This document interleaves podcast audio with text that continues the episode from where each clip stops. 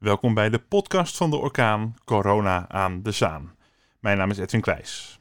Het is vier mei vandaag, de dag waarop we jaarlijks samenkomen en de verschrikkingen van de Tweede Wereldoorlog herdenken. Zoals hier op de Waalsdorpervlakte bijvoorbeeld.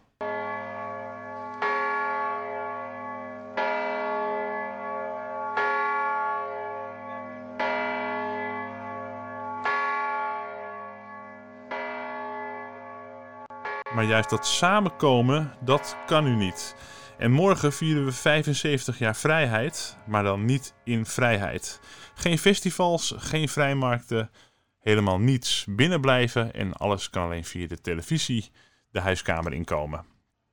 Ik bespreek het met Onno Hoekmeijer van het vier en vijf mei comité Zaanstad. Ja, daar ben ik. Hoekmeijer. Dag Onno Hoekmeijer, vijfenzeventig jaar herdenking van de Tweede Wereldoorlog en viering van onze vrijheid. En dat dan niet helemaal in vrijheid. Dat, is, dat lijkt me toch een hele rare editie om te organiseren voor jullie. Nou, dat is het uh, zonder meer. Ik denk dat dat uniek is, hè? In die vijfenzeventig jaar. Zo grootschalig afgelast, overal herdenkingen. En eigenlijk ook uh, ja, buiten, buiten Nederland natuurlijk. Alleen daar vieren ze niet vier en vijf mei. Dat is herdenken en vieren zijn niet die data en wij wel. Maar het is inderdaad bizar. Ja. Dat er uh, helemaal niks uh, aan festiviteiten zijn en ook niet aan serieuze herdenkingen met mooie toespraken en dergelijke. Ja. Alleen wat dan uh, het een en ander gebeurt, hè, en op tv, dat zal dan nog het enige zijn. Ja. Nee, want uh, vanavond op de Dam in Amsterdam, daar uh, zal in zeer bescheiden kring uh, zullen de, de kransen worden gelegd. Volgens mij alleen de koning en koningin, uh, premier Rutte en burgemeester Halsema. Zo'n klein, ja. Zo klein zal het clubje zijn. Um, dat kunnen we dus op televisie volgen. In de Zaanstreek ga ik zelf altijd naar het Kogerpark bijvoorbeeld. Uh, dat, dat soort bijeenkomsten komen helemaal nu te vervallen? Of, of, of worden ja. er nog wel wat kransen ja, gelegd? Ja, er worden wel bloemen gelegd. Maar we hebben afgesproken dat met de gemeente en met andere organisaties die bloemen leggen, dat we geen tijdstip noemen. En Uh, Dus iedereen die gaat tussen, nou ja, zal ik maar zeggen, tien uur en zes uur 's avonds uh, zijn of haar bloemen leggen. Dat kunnen ook individuele burgers zijn, want dat gebeurt natuurlijk ook wel.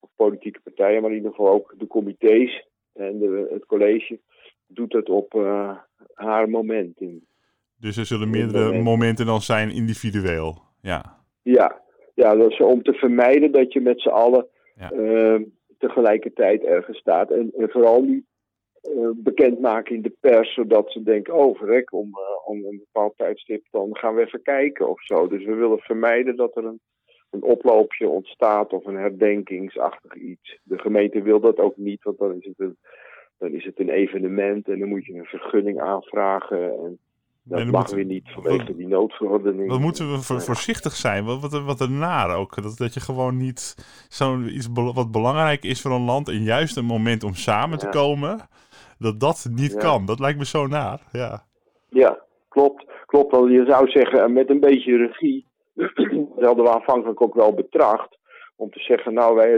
regisseren die bijeenkomsten wel overal. En dan uh, zorgen we dat uh, om en om, met anderhalve meter afstand en zo, de mensen uh, of de organisaties bloemen kunnen leggen. Maar ook dat was dan weer een evenement. En daar uh, was dan volgens die noodverordening was daar geen toestemming voor te verkrijgen. Dus iedereen mag wel uh, bloemen leggen, maar dat doe je dan op je eigen moment. En mocht je tegelijkertijd ergens arriveren, ja, dan uh, moet je maar even wachten op elkaar. Maar ja. voor de rest wil vermijden dat het ook een publiekskarakter krijgt. Ja, het, het moment, dus ja, van, het moment van stilte wordt wel echt, echt heel erg stil op deze manier. Ja. Dat is uh, ja. niet, niet gezamenlijk. Ja. Um, nee. dus, dus jullie hebben nog wel verschillende scenario's de revue laten passeren in de afgelopen maand? Over wat er ja, eventueel zeker. zou kunnen? Ja. ja, zeker. We wilden wel proberen om, uh, om dan gezamenlijk iets te doen, dus met de, met de burgemeester of de wethouder. Dan, dan eerst zij bloemen leggen, dan wij, en dan, of het, het, het comité van het verzet, eh, oud verzet, en het Hoekmanfonds, en nog wat eh, particulieren en ook van politieke partijen die dat ook gebruikelijk zijn te doen.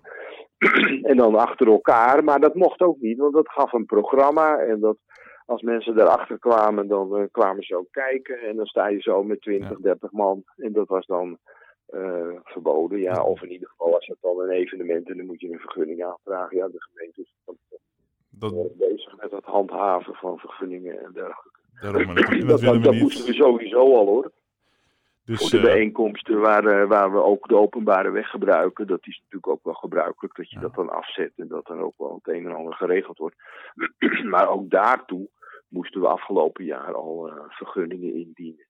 En dat was al een heel uh, lastig gedoe, want je moet dan voorspellen hoeveel mensen komen er dan en van wanneer tot wanneer is het dan. En, nou ja, je kent al die... Uh, organisatievraagstukken. Ja, zo, zo is dat. Maar vandaag dus uh, dan veel meer over de dag verspreid, uh, individueel. Ja. En vanavond dan het uh, collectieve moment voor de televisie, ja. voor de buis. Zoals we ook Koningsdag hebben gevierd. Zoals we eigenlijk alles meekrijgen. Uh, alles via de, die beeldbuis.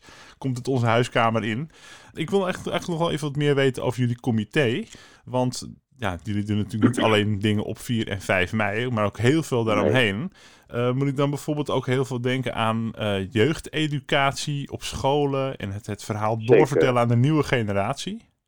Zeker, dat is, dat is onze kerntaak, hebben wij gezegd. We hebben een activiteitenplan gemaakt en in dat activiteitenplan staat vooral de jeugd centraal. Uiteraard, omdat er ook achtentwintig prachtige documentaires zijn gemaakt hè, destijds door uh, Monumenten Spreken. Wij hebben die uh, erfenis overgenomen en wij zorgen dat op die scholen overal, als het maar even kan, die documentaires worden gedraaid. En dat we naar aanleiding daarvan, uh, die slaan vaak ook op die uh, monumenten hè, die geadopteerd zijn door de scholen. Ja? Naar aanleiding daarvan gaan we dan discussiëren met de kinderen over wat het nou vandaag eigenlijk allemaal inhoudt. Het is dus niet alleen maar geschiedenis. Dat is goed om te weten, maar ja, het is vijfenzeventig jaar geleden, dus voor die kinderen is dat heel erg ver weg. En zelfs hun opa en oma zijn van na de oorlog, dus die verhalen die drogen ook wat op in die gezinnen. En daarom is het fijn dat je die documentaires hebt, maar je moet ook die vertaalslag maken naar wat er vandaag gebeurt. En dan weer discriminatie, weer antisemitisme, dat er kennelijk allemaal niet uit te roeien is in de samenleving, maar je moet dat wel met ze bespreken. En ook, ook op klein niveau, hè, als het gaat om, uh, om moslimkinderen of om hoofddoekjes. Dat zijn de kleine voorbeelden, maar die zijn hartstikke belangrijk om daarover te praten met de jeugd. Dat dat niet kan. Ja, ja niet alleen antisemitisme, maar anti, anti een heleboel dingen die, uh, die niet kunnen. En uh, waar je gewoon eigenlijk over moet nadenken. Hé, hey, wat gebeurt hier? Wat voor ja. proces zit hierachter? Uh, ja, en d- dat gebrek aan solidariteit wat eigenlijk ook uh-huh. weer opkomt. Hè? Ja, als je nu die verhalen weer volgt ook, dat is, vind ik echt een opmerkelijk punt hoor. Die, dat je ziet dat uh, al zo lang voor de Tweede Wereldoorlog dat antisemitisme steeds, steeds heviger werd. En tientallen jaren, of eigenlijk tien, de laatste tien jaar voor de oorlog, was dat al zo manifest. En iedereen die deed er niks aan. Men keek de andere kant op. Ook internationale organisaties deden niks. En je ziet nou bijvoorbeeld de, de vluchtelingenvraagstuk daar in Zuid-Europa. Dan zie je ook weer dat is weer geen solidaire actie van alle andere landen. Hè, om te helpen, om te kijken hoe lossen we dat vraagstuk op. Iedereen denkt aan zijn eigen grenzen. Gaat ze ook het liefste dicht doen. Geen, zelfs geen kinderen opnemen, zoals Nederland ook heeft besloten. Ja, dat is toch geen solidair verhaal. En dat, later zul je dat aan je kinderen moeten uitleggen en, en weer aan de kinderen moeten uitleggen. Waarom is dat dan gebeurd? En waren die mensen allemaal de pineut weer, omdat ze ook anders zijn, andere kleur, ander geloof. In hoeverre speelt dat ook weer mee. Dat zijn altijd discussies die, die je nu ook weer... Ja, het, het, het, het is nu lekker ver van ons bed. En als we dan maar even de andere kant op kijken, dan uh, is, het er, is het er niet. Uh, ja, dan is het er niet. En ik cijfer ja. mezelf daar ook niet in weg, hoor. Ik moet, ik moet uh, ook zelf een hand in eigen boezem uh, stoppen. Uh, ik zet ook het, uh, het nieuws uh, soms uit als het daarover gaat. En dan zet ik hem even op een entertainmentprogramma. Omdat je ook ja. gewoon dan denkt van, dan, dan is het er ook niet. En dit, gewoon met nare dingen op televisie, hè, bijvoorbeeld. Net als het coronavirus. Daar ja, word je ook ja, een beetje ook. gek van. Maar um, ja. dan is het, uh, wat je niet ziet, is het niet. Dus ja... Als ik heel eerlijk ben, steek ik ook zelf in hand in eigen boezem uh, wat dat betreft. Waar ik het nog even over wilde hebben. Er is nu een jubileumeditie, v- vijfenzeventig jaar uh, vrijheid in Nederland. Ja. Die we dus niet helemaal in vrijheid kunnen vieren, wil het, uh, het sarcasme.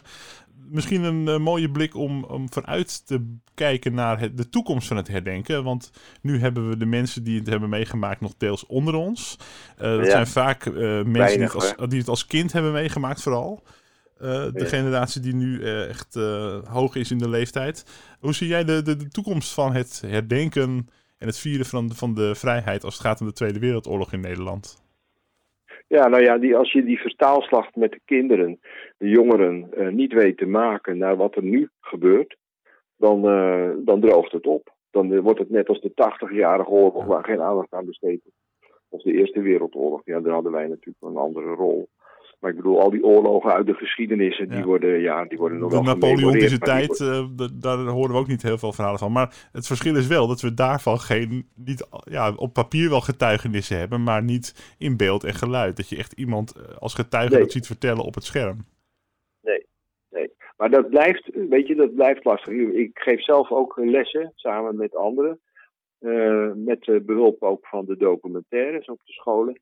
En dan zie je dat de kinderen ja, toch wat wazig naar je zitten te kijken als je het hebt over vijfenzeventig jaar geleden en miljoenen doden en, en de Joden die allemaal vergast werden en zo. Ja. Dan denken ze, en die struikelstenen koppelen we daar natuurlijk aan die we ja. leggen. Dan zitten ze toch niet echt uh, op het puntje van de stoel nee. van oh jee, wat is dat? Oh, wat was dat toen? En zo. Terwijl als je het hebt over vandaag, hè, je vraagt ze aan, uh, aan ze... Uh, of via hun vrouw om eens in de krant te kijken, te kijken waar is nu oorlog. En dan zie je Syrië bijvoorbeeld, wat er allemaal aan ellende is. En er zijn ook vaak Syrische kinderen op school. Ja, dan komt dat een, een stuk dichterbij. Dat hebben we met de Balkan natuurlijk ook gehad gezegd. Van ja, in, in Europa geen oorlog meer. Nee, wacht even. Een tijdje geleden was het ook in, in, in Europa, in Joegoslavië natuurlijk. Heel erg. En, dat en is daar heel recent, we... ja, vijfentwintig jaar ja, geleden. En dan zijn we ja. ook niet in staat om dat gezamenlijk op te lossen. Dus we moeten daar, daar moeten we over denken, hoe we dat dan doen. Ook dat en ook als er weer discriminatie is, hè, dan kunnen wij zeggen, ja kijk, toen ging het helemaal fout met de Holocaust. Uh, wat voor die kinderen echt heel ver weg is hoor. Maar dan kun je zeggen, dat was zo fout. Hè, dat mensen om hun geloof of om hun kleur of hun ras... werden vervolgd en vermoord. Nou, daar zitten ze je echt ook wel aan te kijken. Ja, vermoord en zo. Ja, hij heeft vermoord. Nou, en dat gebeurt nu nog. Ja. Als je kijkt ook naar, naar groepen die, die in ieder geval gediscrimineerd worden en, en uitgeschakeld of verkast. Hè, zoals de mensen in Myanmar en in uh, de Oeigoeren en uh, de Jezidis. Nou ja, noem maar op. Als je een minderheid bent in een dictatuur, dan uh, is het nog steeds even beroerd. En dan kan dat ook uitloop op genocide. Dus het echt vernietigen van bepaalde groepen. Nou, dat, als je dat dichterbij weet te brengen voor de kinderen, dat het actueel is, nog steeds gebeurt, ja, dan, dan denk ik dat ook de betekenis van vroeger uh, beter uh, blijft hangen. Nou, als je het concreet maakt, hè, Roosje Drilsma bijvoorbeeld, zo'n meisje wat dan gewoon op het Zavels Lyceum zit en wat dan wordt weggehaald, dat moet dan naar Amsterdam en dan volgens van Amsterdam naar Westerbork en dan van Westerbork naar een vernietigingskamp. Als je dat, hè, dat is, komt voor kinderen heel dichtbij, want ze zitten zelf in die leeftijdscategorie. Ja. En dan zeg je, nou en dat gebeurde toen, maar dat gebeurt nu ook.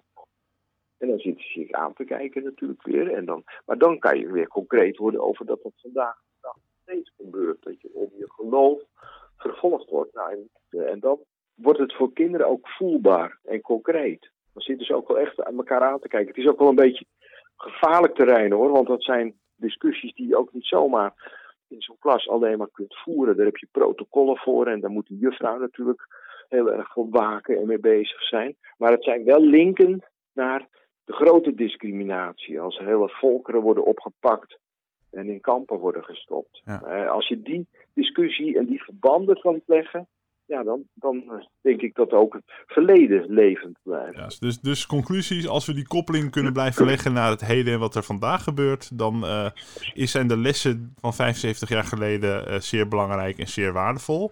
Bedankt uh, Onno Hoekmeijer. Uh, ik wens okay. je een, uh, een mooi moment van herdenking uh, vandaag. En uh, ja, op welk moment dat dan zal zijn, dat houden we dan eventjes. Nou, dat kan, kan iedereen voor zichzelf bepalen en wat hij uh, daar, uh, daarmee doet.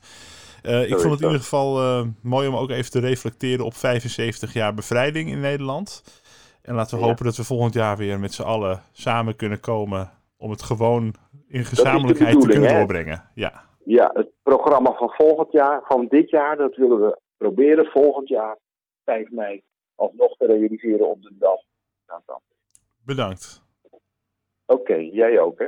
Dat was Onno Hoekmeijer van het comité vier en vijf mei Zaanstad.